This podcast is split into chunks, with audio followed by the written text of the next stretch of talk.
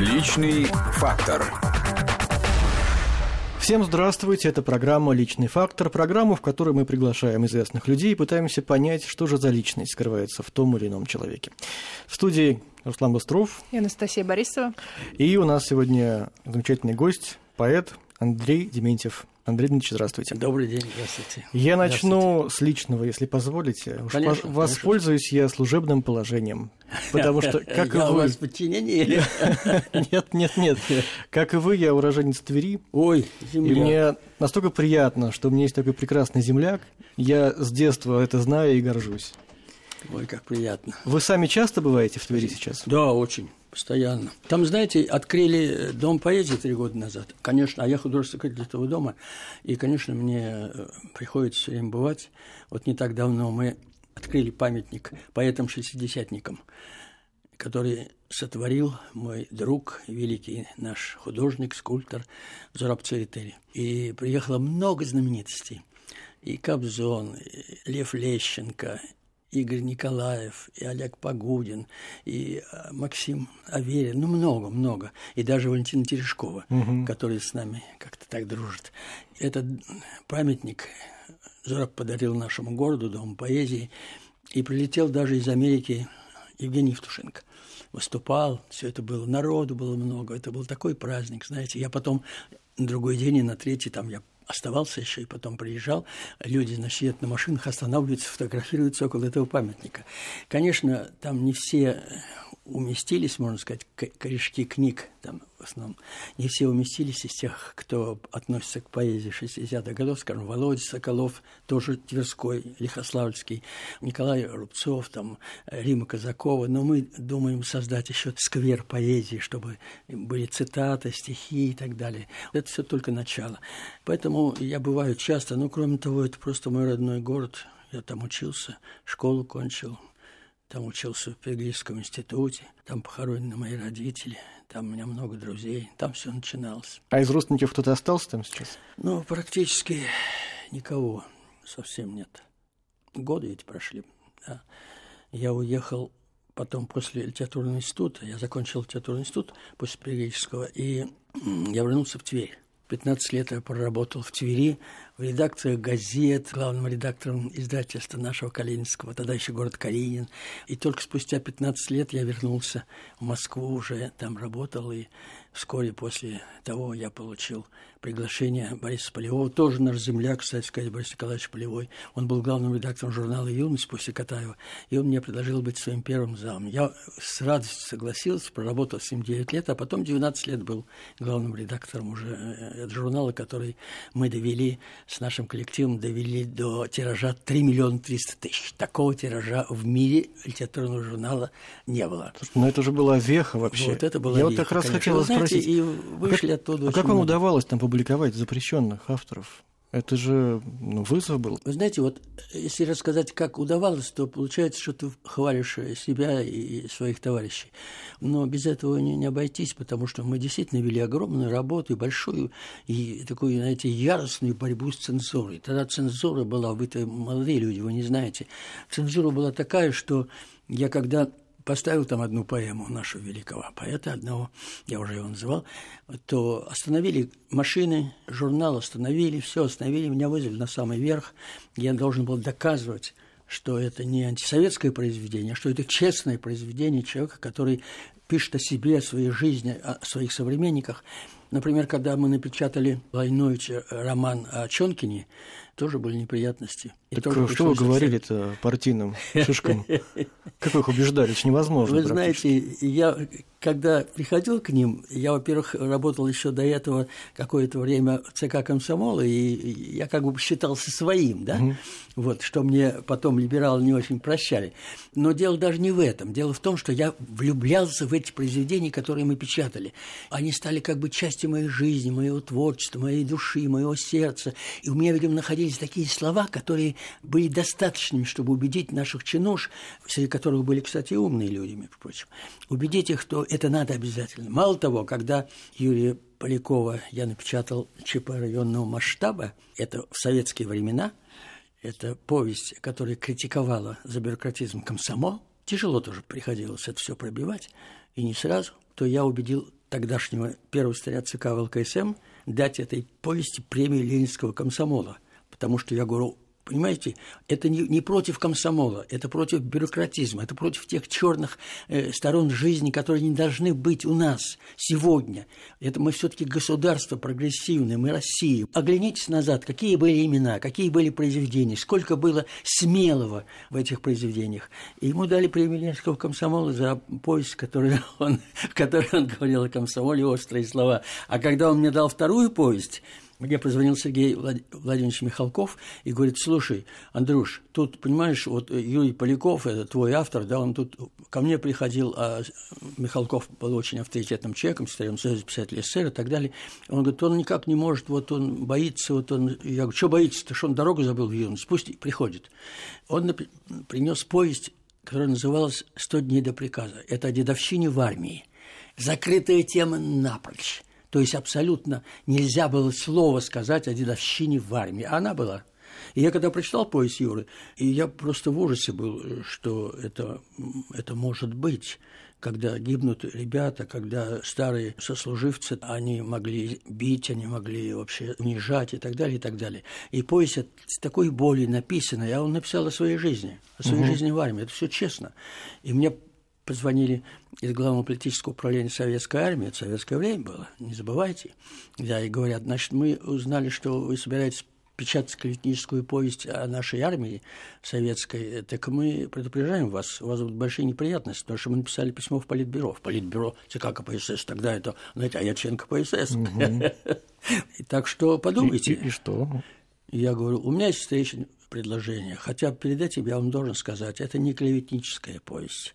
Он написал о своей жизни. Он человек честный, он писатель честный. Он написал то, что он увидел, то, что он пережил, то, что он знает, то, что он видел. Поэтому это не клеветническое. А второе, у меня есть предложение вам встречное. Дайте мне это письмо, копию, я напечатаю его как послесловие в это, к этой повести. Вот, они обомлели от моей наглости, но, тем не менее, мы повесть напечатали, письмо они мне не прислали, а мы праздновали победу. Потому что и проблем не было никаких? Ну, всяко бывало там, да. Иногда у меня была такая ситуация, что я собирался уходить из журнала в знак протеста. Но Бог, как говорится, миловал. Все-таки я как-то пытался все это. Когда пришел Горбачев, все стало легче. Он как-то больше понимал и ближе принимал все, все эти проблемы нашей литературы, нашей журналистики, в частности, журнала «Юность», который ему нравился. Потом это стало немножечко полегче. Тем не менее, я все-таки испытывал гордость от того, что вот после того, как э, был издан альманах «Метрополь», и после чего некоторых исключили авторов этого альманаха из, из Союза писателей, а некоторые вынуждены были уехать за, за рубеж, и я напечатал всех их потом. Всех в журнале «Юность». Вот, мы печатали все. Практически, я вам, вот, ребята, Руслан, Настя, я вам честно скажу, практически у меня все, что я хотел, все, что я считал нужно печатать, я печатал. Одну только вещь я не напечатал. Какую же? Так, так, да. Да. Как ни странно, Булгакова, значит, у него «Роковые яйца». Угу. Вот, и вторая повесть «Собачье сердце» я не напечатал, хотя объявил в литературной газете, что мы будем печатать. И мне позвонил мой друг Григорий Бакланов, ныне ушедший, к сожалению, замечательный писатель, фронтовик. Позвонил, говорит, слушай, Андрей, я знаю, ты объявил повесть и хочешь печатать, но мне позвонили и сказали, что будешь печатать ты. А нам не надо, чтобы эта повесть была таким, таком широком. Я говорю, Гриш, важно, что «Собачье сердце», «Роковые яйца» он объявил еще до этого, по-моему. Не важно. Важно, что читатель прочтет это. Вот, выдающиеся произведения, то и другое, и то и другое. Если можно, я немножко тут такую историю расскажу. Когда эта заваруха началась с этими двумя произведениями, то по Москве пошел такой веселый слух. Читайте журнал «Юность», там должны быть, должна быть напечатана повесть Булгакова «Собачьи яйца». Все перепутали. Но было смешно, но нам в то время было не до смеха. И тем не менее, вы знаете, я горд тем, что журнал выходил огромным тиражом, что мы печатали всех, кого хотели печатать. То, что я при, прилетал за границу иногда, там, к Василию Аксёнову, там, одну неделю как-то у него, помню, жил, там, к другим моим друзьям. Я брал с полки те произведения, которые были запрещены у нас. И мы там это все читали. А потом я был горд тем, что некоторые из них кто их приносил, мы печатали. Мы напечатали Владимира Ульяновича Максимова, ушедшего из жизни, к сожалению, его повесть о Колчаке. Мы узнали Колчака совершенно с другой стороны. Не белогвардейский генерал, не, не, там, не, знаете, не враг наш, ничего, а это выдающийся ученый. И он такой написал повесть о нем, и мы напечатали с некоторым сокращением, но тем не менее, понимаете. И вот это все, что шло к нам, составляла честь нашему журналу, и это привлекало огромное количество читателей. У нас было три миллиона триста тысяч при лимите. То есть, если какой-то киоск позволял себе перескочить лимит, то снимались работы киоскера. Это я все знал. Вот, и тем не менее, когда цензура прекратила свое существование, я был рад, что моим коллегам, моим младшим друзьям легче стало работать. А я, я на себе все это испытал. У меня из моих книг, у меня их вышло сейчас где-то, где-то более ста, может, сто двадцать, учитывая переиздание иностранные языки. У меня снимали стихи. Я помню, меня в издательстве «Московский рабочий», где я тогда издавал очередную книжку, у меня тринадцать стихотворений сняли, лучших, на мой взгляд, лучших. Я ничего не мог сделать. Цензура, это было страшно.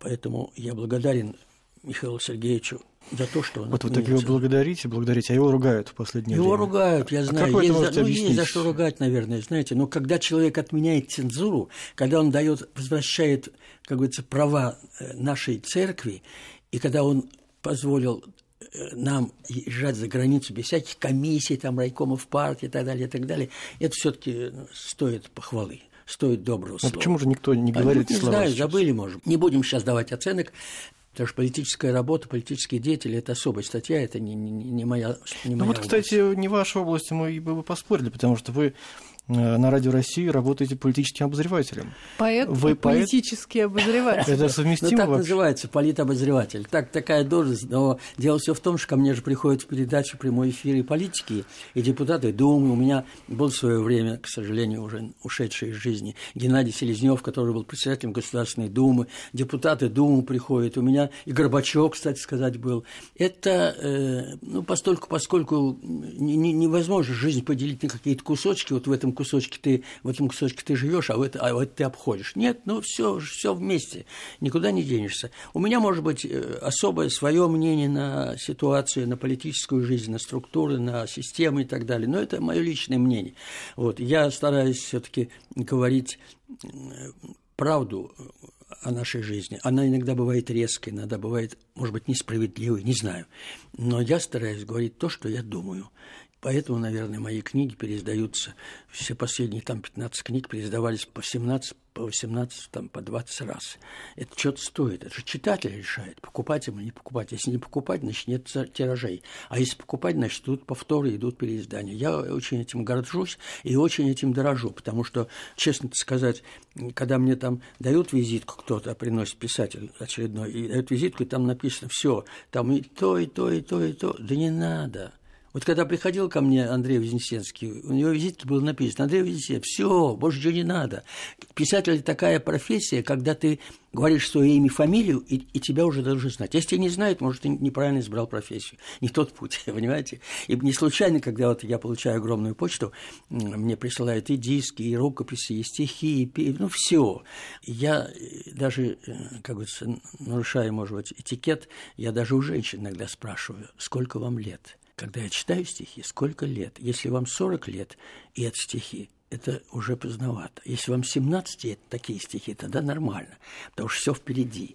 Знаете? Андрей Ильич, ну если уж вы такие нескромные вопросы задаете женщинам, позвольте вам тогда нескромный вопрос mm. про вашу супругу. Она же сильно моложе вас. Как так получилось?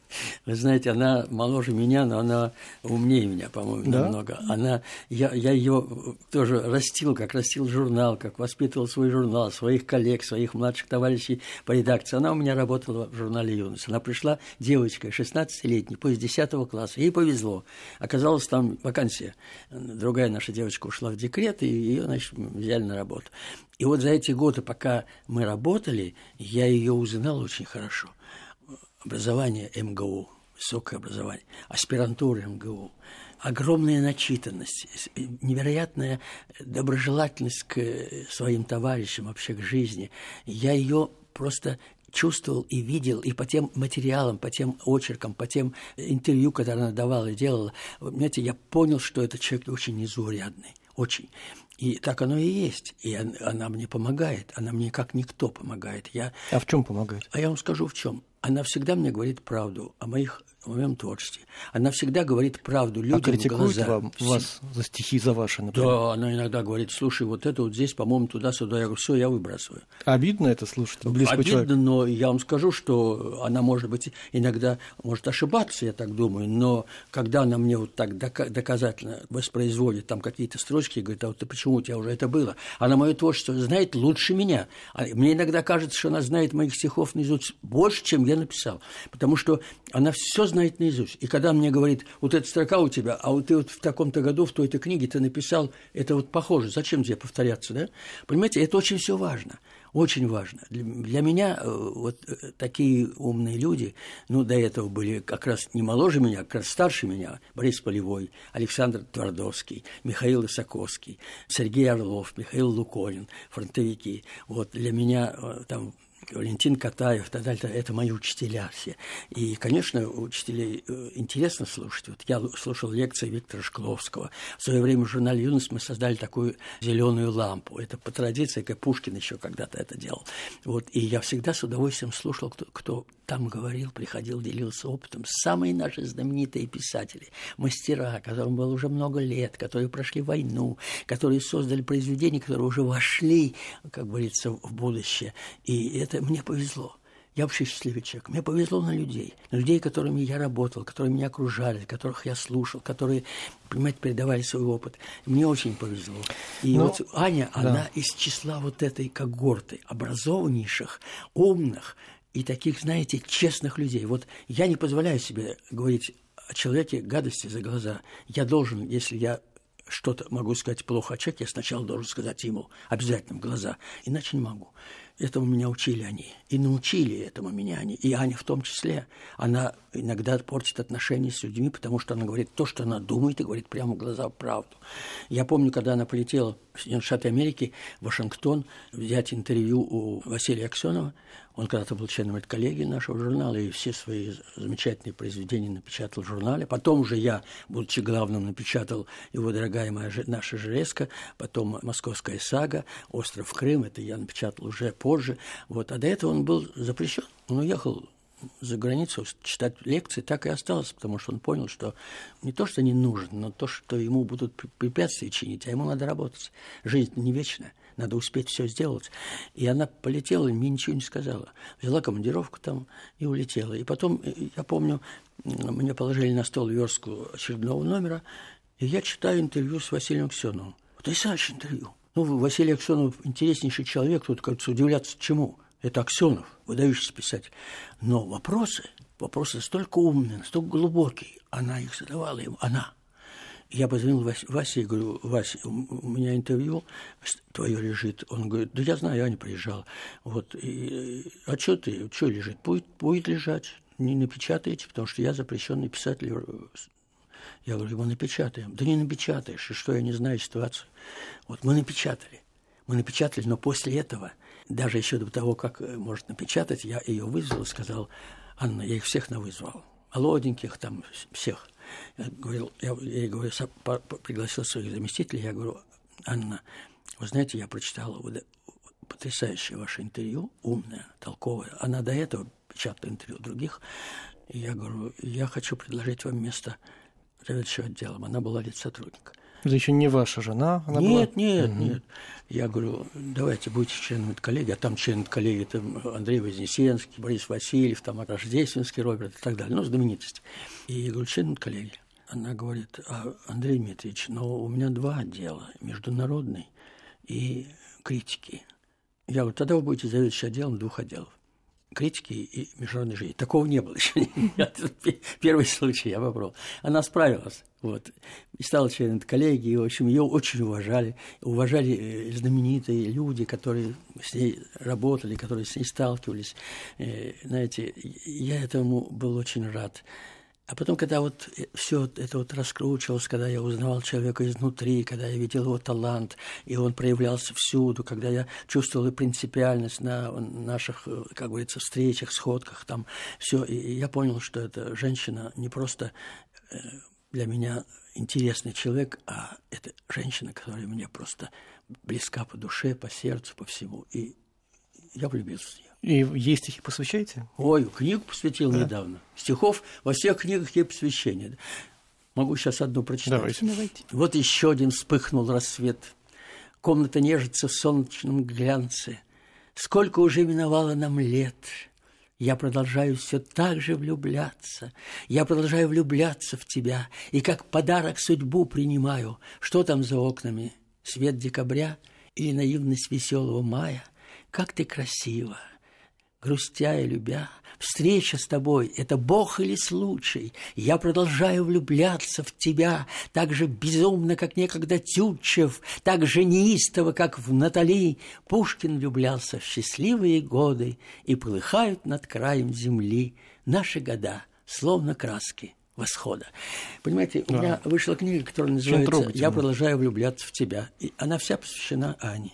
И я ей бесконечно благодарен за вот эту, знаете, нашу дружбу, наше взаимное понимание, наше какое-то взаимное... А вы ссоритесь вообще? Хотя а? бы иногда ссоритесь? Ну, конечно, почему нет? На почве творчества? Нет, ну, бывает, не то, что ссориться, но всяко бывает. Иногда и на житейской... А в какой семье, простите, у меня не бывает каких-то непониманий, ссор? Я даже после этого такого непонимания, может быть, или маленькой ссоры, я даже написал такие строчки веселые. Я с женщинами спорить не могу. Не потому, что все переначат, а потому, что лошадь на скаку не стоит останавливать, пусть скачет. Поэтому мне повезло. А что касается э, разницы, конечно, большая очень разница, я понимаю.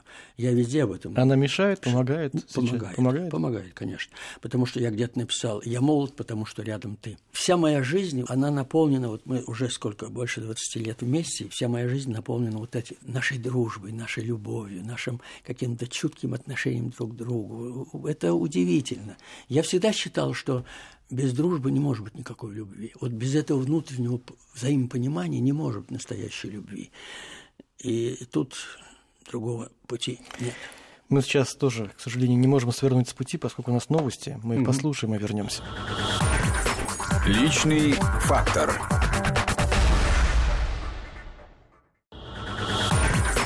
Личный фактор. Мы продолжаем нашу программу. У нас в гостях сегодня Андрей Дмитриевич Дементьев, поэт и политический обозреватель, как мы уже обсуждали в предыдущей части программы. Но давайте, наверное, вернемся к тому, с чего мы начали, к Твери. Угу. Вот вы сказали, что именно там все началось. А как начиналось ваше творчество? Помните, когда написали первые стихи? Ой, давно это было. Я рано что-то начал писать. Но поначалу, я вам честно скажу, у меня дед пел в церкви. Я об этом не раз рассказывал. Мама пела в такой самодеятельной опере. У обоих были хорошие голоса. У, у деда был баритональный тенор, у мамы было сопрано. Вот Татьяна, она пела Татьяну.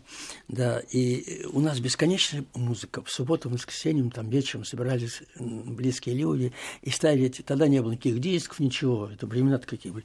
Вот, и пластинки без конца. И голос Лемешева. Это мой кумир, мой земляк, угу. Сергей Яковлевич Лемешев. Любимец просто миллионов был.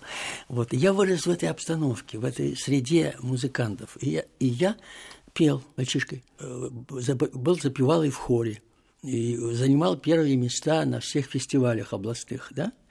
И мне все прочили, прочили карьеру певца. И даже в школе называли Сережа Лемешев, что мне очень льстило. Голос у меня был сильный, крепкий, альт. Я учился в музыке, со мной преподаватель отдельно работал. Мы жили-то небогато.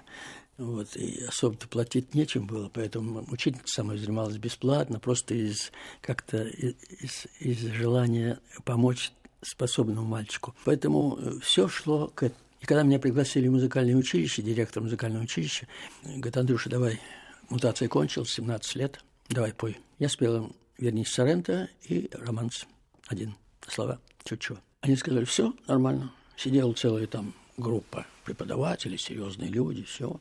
Говорит: Андрюш, все, мы тебя берем, значит, на вокальное отделение. Я сказал: я не пойду. Почему? Я посмотрел в глаза моей учительница пения, которая со мной сольфеджио изучала, учила меня играть на фортепиано и все, которая вот повеяла меня. Я вдруг увидел в ее глазах какое-то, знаете, мелькнуло что-то, не то что разочарование, но какое-то вот, не знаю, я интуитивно... Сомнение. Сомнение какое-то. Я думаю, нет, вторым Лемешовым я не буду. А, а я писал стихи уже. Но ведь и поэтов до вас было, прямо вот, скажем, и, и немало. Мне было интересно, я в это время уже перечитал огромное количество литературы, поэзии. Я в это время стал изучать французский язык, чтобы прочитать в подлиннике Бодлера, Верлета, Ля Мартина, Шатобриана и так далее. Понимаете, я уже вошел в эту стихию, и я подумал, может быть, это не мой путь, музыка. Я сказал, я не пойду. Они очень удивились, а директор просто на меня обиделся. Он говорит, Андрюш, пожалеешь, смотри. Вот я потом, конечно, пожалел. В каком смысле? Я учился хотя бы года два. Мне поставили голос, потому что без школы невозможно. И я, может быть, сейчас пел свои бы песни, вот те, которые, на которые mm-hmm. написано, больше двухсот песен написано. Вот я, может быть, пел, знаете, как приятно, да? Но Бог не дал. Вот. Я ни о чем не жалею, как написано в моих стихах, никогда да, ни о чем не жалею. Я хотел да. об этом сказать. Вы действительно ни о чем не жалеете. Это ваше потрясающее стихотворение. Я вот, вот недавно буквально перечитывал. Вы знаете, я не жалею ни о чем. То есть я, может быть, жалею, когда уходят дорогие мне люди, когда об этом не жалеть нельзя, когда в войну столько погибло. Но я имею в виду другое. Я ни о чем не жалею вдогонку в нашей жизни, вот теперешней, может, всегдашней, в том смысле, что если нельзя исправить, если начнешь жалеть, ты себя расслабляешь, ты себя как бы изнутри уничтожаешь, потому что нельзя же исправить. Все, значит, надо делать, извлекать уроки, не повторять то, что было, и стараться вот смотреть вперед, а не назад. Я, я, я живу по этому принципу. Поэтому мне, может быть, даже в чем-то легче жить, потому что я знаю, что если я начну жалеть обо всем, я себя начну терзать и себя колоть на части. Вот у меня был друг, талантливый писатель, автор «Юности». Мы выдвинули от журнала «Юность» его на государственную премию.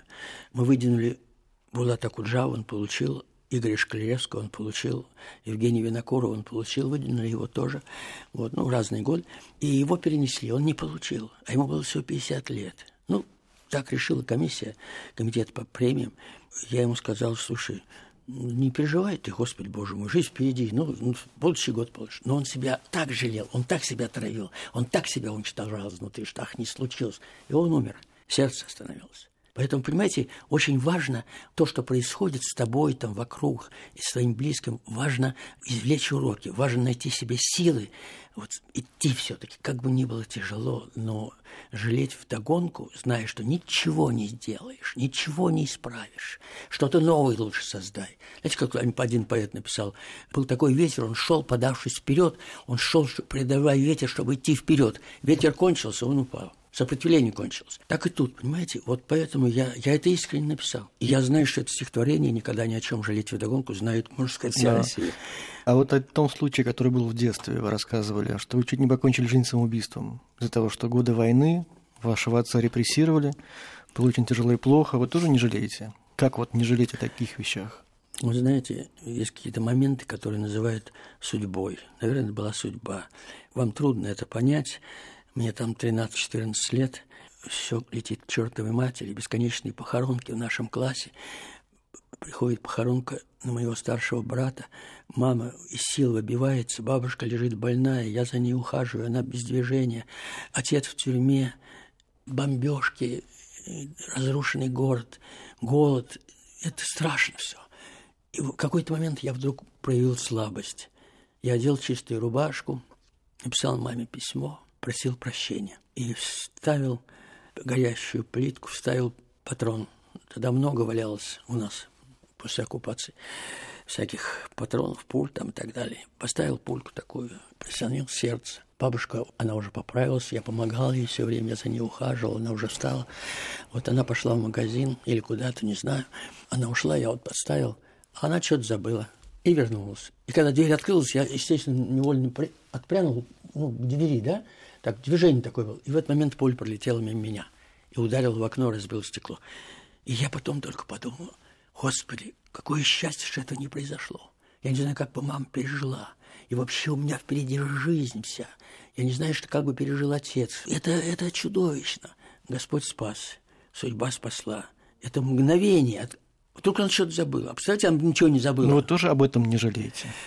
Ну, я, как вам сказать, это было все-таки в те годы, когда я был еще мальчишкой, и когда я жил в таких условиях, что не приведи Господь даже вспоминать об этом. Я благодарю судьбу, что не случилось этого несчастья, этого горя. По поводу вашего отца, вы знаете, Андрей Дмитриевич, я как-то готовил передачу ко Дню Победы, и брал интервью у ветерана. У него, наверное, похожая судьба была с вами, поскольку у него репрессировали отца. Я слушал его историю, а потом он говорит: ну, ты понимаешь, это было необходимо. Я говорю: подождите, как? Вашего отца репрессировали, вы говорите, что это было необходимо, вы сами говорите, что он не был преступником, что вы просто взяли за заводы и увезли. Да, это было необходимо, и это... Ну, я принимаю это. Я не смог этого понять и не могу этого понять я до сих пор. Понимаю. Вот, может быть, вы, человек с похожей судьбой, можете объяснить вот что-то? Я вам скажу, что у меня дед, вот о котором я говорил, который пел в церкви, он работал грузчиком, здоровый такой, знаете, ух. Он погиб в лагере, его тоже арестовали перед самой войной. Два дядьки, братья моего отца, погибли в тюрьме. И отец отсидел пять лет. И я считал это великой несправедливостью, великой несправедливостью. И когда надо было заполнять анкету, вот я уже кончил десятый класс, я кончил экстерном, совсем мальчишкой. Надо было заполнять анкету, где был пункт репрессирован, кто в семье. Я писал всех, потому что отец меня учил честности, всегда говорить правду. И я не мог говорить неправду, но я думал, что если я это буду скрывать, значит, я предаю отца, потому что, значит, я считаю, что он виноват. Понимаете? И когда я подал документы медицинскую академию военную, потому что мама не могла бы меня содержать, э, на степени не проживешь, мне вернули документы. Я потом ушел из Института Востоковедения, куда я поступил, и институт и ушел сам, потому что я понял, что меня простили, может быть, как-то так, но тем не менее, когда поступал в Институт международных отношений, я сдал все экзамены, вернулся отец, это был уже сорок пятый год, и мне отец сказал, он вернулся и сказал: я тебе благодарен, что ты говорил правду всегда, но ты видишь, какая жизнь. Эта правда тебе такие преграды ставит. Ты себе закрываешь будущее сам. Не надо, я тебя прошу. Тебя благословляю на то, что ты говоришь неправду, но это во имя тебя, во имя твоего будущего, во имя нашей жизни. Пожалуйста. И вот я стал писать везде эту правду. И мне возвращали документы. И тогда я уехал в свой Калинин из Москвы и поступил в педагогический институт, где ничего не надо было писать вообще. Да, и потом уже, когда отца реабилитировали, их всех реабилитировали посмертно. Я никогда не считал, что это было необходимо. Это было преступление против народа. Почему против... сейчас большая часть России оправдывает это все? Это нельзя оправдать. Ну как у вас есть какие-то объяснения? Я этого не понимаю. Я этого не понимаю. Не может весь народ был быть предателем. Не может весь народ, как говорится, жить для себя, не думая о своем будущем, о своей стране, о своих близких. Не может этого быть. Потому что решал один человек. Один человек, но он был шизоидный. Это же известно, что Иосиф, Иосиф Виссарионович Сталин, у него были моменты шизофрении. Ему везде мерещились враги, и он близких своих уничтожал. Представляете, я не мог понять, почему Михаил Иванович Калинин, мой земляк, о котором я написал книгу, даже две, «Август из Ревеля», еще одну, ее перевели на разные языки. Я не мог понять, почему он смирился с тем, что с Екатериной Ивановной, я с ней встречался потом, супругу посадили как врага народа, и он смолчал. Так и не поняли, даже написал. Я не понял, в чем дело. Я потом отнесся за счет слабости. Я потом эту повесть напечатал уже в своем двухтомнике, не так давно там вышел, несколько лет назад, и я напечатал эту книгу, но я там рассказал об этом, о своих сомнениях. Почему Михаил Иванович, занимая такой пост, зная ее с момента Ревеля, когда они вместе начали революционную работу, как можно было предать свою жену? Она же честный человек. Вы-то уж знали это, как никто другой. И я не понимал, почему арестовывали и, и, и извините меня, расстреливали знаменитых людей, которые для страны так много сделали, и военачальников наших и так далее. Я этого не понимаю и отношу это только за счет нездоровья и какой-то, какой-то такой психической одержимости руководителя, потому что не может быть э, миллионы в стране, в великой стране, предателей. Еще труднее понять, почему сейчас ваша точка зрения в меньшинстве находится сейчас в наше время. Я понимаю, почему кто-то там хочет давать оценки уже ушедшим от нас политическим деятелям, какие-то разные оценки. Меня это сейчас мало волнует. Давайте смотреть в будущее. Давайте. Мы сейчас сделаем небольшую паузу, чтобы осмыслить сказанное, и вернемся. Личный фактор.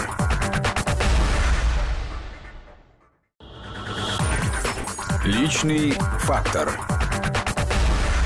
Мы продолжаем нашу программу. В гостях у нас Андрей Дмитриевич Дементьев, поэт, член Общественной палаты, политический обозреватель радиостанции «Радио России».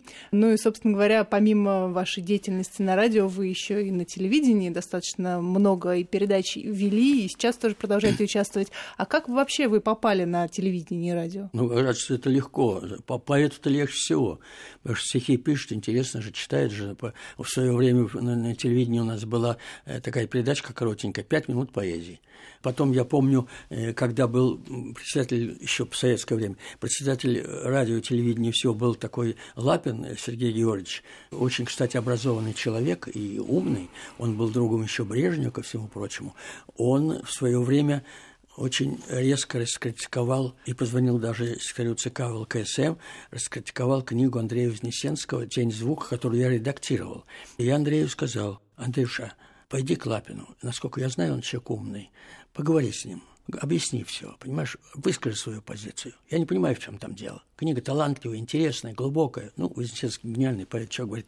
Андрюшка меня послушался и пошел. Они нашли общий язык. И тогда Лапин предложил ему открыть серию передач на телевидении в этом Останке. Мне было приятно, что все-таки какие-то вещи понимаются, понимаете, даже чиновниками, даже высшими чиновниками. Мне это все было очень приятно, потому что я впервые попал на телевидение в тысяча девятьсот пятьдесят восьмом году. В тысяча девятьсот пятьдесят восьмом году, можете себе представить, когда. Я так волновался, я так испугался. И я... Запись была, не прямой эфир. Вы должны были прочитать стихотворение? Или да, что? Я... тогда были, были серии передач об областях, там, Калининская область, mm-hmm. там, Ленинградская область, там, Смоленская и так далее. Я вот в этой э, передаче, посвященной Калининской области, теперь Тверская, да, меня пригласили как поэта выступить, прочитать стихи. Потом я, когда смотрел себя уже в записи, я видел, как, какое у меня испуганное лицо, и, и, и как я волновался, что я попал на, на экран. Ну, а потом где-то прошли какие-то годы, меня вдруг стали приглашать. Я с Аней Шатиловой вел два года программу телевизионную, э, называлась она «Колупанка». Молодоженов. Вот мы помогали как-то молодым uh-huh. людям находить друг друга там и так далее. Потом я вместе с Кирой Парашутинской вел uh-huh. «Народ хочет знать» передачу телевизионную. Потом у меня своя была передача телевизионная. Сейчас меня приглашают. Я не всегда иду, не всегда там хожу. Но всего. Вы еще в Израиле работали. А, да. Потом, честно сказать, вот когда мне предложил Эдуард Сегалаев, талантливый очень мой друг, который возглавлял тогда ВКТРК, он мне говорит: «Слушай, поезжай в Израиль». Я говорю: «Чего?» Он говорит: «Мы меняем корреспондента, поезжай к корреспонденту, и, и ты знаешь, это интересная работа, может, стихи напишешь, и все». Я говорю: «Эдик, ну, можно я сначала слетаю, посмотрю, что это такое, да, что за работа?» Я полетел туда, посмотрел, техника старая, все какое-то, народ всего два человека, корреспондент и оператор, все. Вот, я прилетел обратно и говорю ему: «Слушай, значит, я тебе честно скажу, там, во-первых, должно быть не два человека, а четыре, оператор, шеф, корреспондент и обязательно э, помощник». Продюсер, да. да. Он говорит: «Ну, слушай, это я не могу, это ты сам решай». Я пошел в правительство. Один из вице-премьеров был, он старый друг, которого я рекомендовал в Союз писателей, это Игнатенко Виталий. И я пошел к нему, пошел еще к другому, рассказал, добился и выбил две должности. Я убедил их, что такая точка. А потом я, когда слетал в Израиль, я посмотрел все это, да, ну, знаю историю и так далее. И, и Ближний Восток здесь, это, это напряженка вся была кругом. Вот я их убедил, все сделал. Убедил Эдуарда Сегалаева сделать, купить новую технику, дали деньги, все, все, и потом поехал. И мне было интересно, вы знаете, я, я перечитал огромное количество литературы, прежде чем туда заявиться. Всю историю Израиля, вот, Ближнего Востока, в общем, я все это хорошо знал. И мне было интересно. Я написал две книги, посвященные Израилю. За триста лет, наверное, российской поэзии столько не, русский поэт не написал, сколько я написал об Израиле. О чем мечтаете вы сейчас? Мечтаю, чтобы все мои близкие люди, мои друзья, прежде всего моя Аня, конечно, и мои дети, внуки, чтобы все были здоровы, чтобы у них все складывалось лучшим образом. В этой жизни не, не надо ждать, что тебе свалится, надо работать, добиваться и верить в ту цель, которую ты себе поставил. Вот я, например, не хочу хвастаться, но я помню, когда мы играли в футбол в Твери, журналисты против радистов и телевизионщиков, газетчики, а я любил футбол, играл до шестидесяти пяти лет. Помню, как я вел мяч, и вдруг у меня его отбили у самых ворот, и должен был забить. потом пошел за этим игроком, который меня отобрал мяч и все-таки забил гол. И мне кто-то сказал, вот, говорит, поэтому чувствуется характер. Я считаю, что у мужчины должен быть характер, я написал после этого стихи. У мужчины должен быть характер, потому что, чтобы добиться чего-то в этой жизни, чтобы сделать что-то доброе, иногда приходится преодолевать огромные препятствия, но надо их преодолевать, если это цель твоя благородная, чистая, добрая, светлая. Это обязательно. Вы каждый год выпускаете по книжке стихов. Да не по одной. Пор. Да, и не по одной, действительно. Ну вот недавно вышло. Как вам удается? Все-таки, наверное, не все из того, что вы пишете, идет потом в печать? Не идет в печать только то, что, вот, скажем, Аня мне говорит, ты знаешь, вот это, по-моему, что-то я начинаю думать, все, и потом откладываю в сторону. А так у меня все идет в печать. Я в этом смысле счастливый человек. Мне когда-то один поэт, замечательный Григорий Поженян, а потом Юрий Левитанский, замечательный наш поэт, кто-то из них мне сказал, слушай, Андрюшка, надо иногда писать в стол. Ну, время было такое, что надо писать было в стол. То есть тебя не просто не печатали в силу политических соображений, и так далее, ситуации, цензуры и все. Но то, что у меня лежало в столе, лежало до поры до времени. Например, «Черный ворон» стихотворение, вот об этой машине, которую называли «Черным вороном», которую везла моего отца, я написал стихи, которые я не мог напечатать много лет, пока Виталий Коротич не напечатал их в «Огоньке». У меня были стихи «Россия пьет», о России, которая пила со страшной силой, и это мешало нормальной жизни. Я не мог еще какие-то стихи напечатать. Потом время пришло, я их, конечно, напечатал, но вот только так. Остальное я все печатаю, потому что, ну, знаете, книги-то мои расходятся, во-первых, а во-вторых, сейчас цензуры нет, а в-третьих, я хочу сказать то, что я хочу сказать. Они мне доверили, вот мои читатели, их миллионы, доверили мне говорить за них, потому что не все могут писать стихи, не, не все говорят в рифму. Они мне доверили говорить за них правду о нашей жизни. Я говорил. А когда вы пишете стихи? Какое время? В каком состоянии? Да? Вы должны быть в уединении или вместе с супругой? Знаете, это, это трудно охарактеризовать, потому что, например, я иногда встаю утром и ночью я написал стихи, мне обязательно их надо записать на компьютере, потому что иначе я их забуду. И так бывает. Бывает, что я сажусь за стол, за компьютер. Я уже давно пишу на компьютере. Я уже от руки не пишу. Знаете, проблема отцов и детей, она всегда существовала. Да мне хочется, чтобы мы были едины, чтобы мы понимали. Я хочу учиться у молодых, у меня где-то есть стихи об этом, потому что у молодежи много интересного. Среди нее есть замечательные ребята. Я слушаю их и думаю, господи, надо же, какой умный парень, он мне открывает такие высоты, о которых я не знал, не догадывался.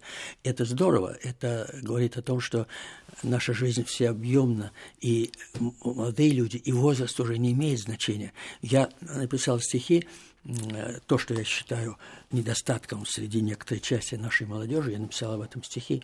Я вам сейчас прочитаю.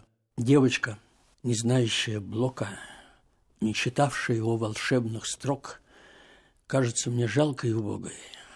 Я б такую полюбить не мог. Мальчик, не читавший в детстве Фета, не слыхавший тютчевских стихов, кажется мне комнатой без света, пустырем для диких лопухов. Я не знаю, кто повинен в этом, пусть живут для блага своего. Я бы никогда не стал поэтом, если бы их было большинство. Слава Богу, что страна богата памятью и умными людьми, для кого поэзия Булата так же дорога, как зов любви. Понимаете, я написал эти стихи почему? Потому что, когда я встречаюсь с невеждами, я это переживаю. Потому что для всех, для нас предоставлено одинаковые возможности. Есть классика, есть современная литература. Читайте, читайте, читайте, потому что каждая книга, умная, талантливая книга, это сгусток мысли, сгусток добра, сгусток эмоций. Это история. Вот я когда слушал, помню, очень давно Евгений Евтушенко прилетел с Кубы. Нас собрал тогда еще ЦК ВЛКСМ, собрал молодых поэтов со всей страны. Вот на такой, такой форум, да, как теперь говорят.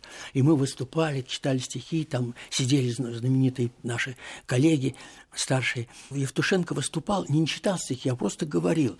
И я подумал, вот если бы он не писал потрясающих стихов, с ним было просто бы интересно. Он просто интересный человек, наполненный литературой, вот всем искусством. Такой же был Андрей Вознесенский. Они все, а Булат, я с Булатом жил в одном доме, мы с ним дружили. Сколько интересного не знали, как, как широк был диапазон их интереса к жизни. Такой же был Андрей. и Володя Соколов. Меня это трогало всегда, и я даже подражал в чем-то. Я, я, я загорался вот тем, что я иногда чего-то не знаю. Я хочу это знать, хочу это знать. Потому что если ты мало знаешь, если ты выходишь к читателям, к зрителям, к слушателям, зная меньше, чем они, а что ты скажешь тогда? Не о чем говорить. С вами можно говорить бесконечно, Андрей Ильич. Время заканчивается. Спасибо. Вам даже не хотелось задавать никаких вопросов. Хотелось просто слушать, слушать и слушать. Как в вашем стихотворении, кстати, да? «Никогда ни о чем не жалеете вдогонку». Как там последние строки про флейту? Сейчас... Пусть другой гениальный играет на флейте, но еще гениальнее слушали. Ой. Я надеюсь, что мы сегодня, ну, не гениально слушали, но старались, по крайней мере. Спасибо. А вы гениально а играли. Я, а я передаю привет и вам, спасибо вам, и передаю привет всем нашим коллегам, журналистам, и желаю в новом году, чтобы еще лучше была наша пресса, чтобы еще больше приходило талантливых людей, чтобы наша страна богатела талантами. У меня есть даже строчки: «Россия — страна поэтов, души золотой за вас, и в мире враждой объятом таланты спасают нас». А в гостях был поэт Андрей Дементьев. Личный фактор.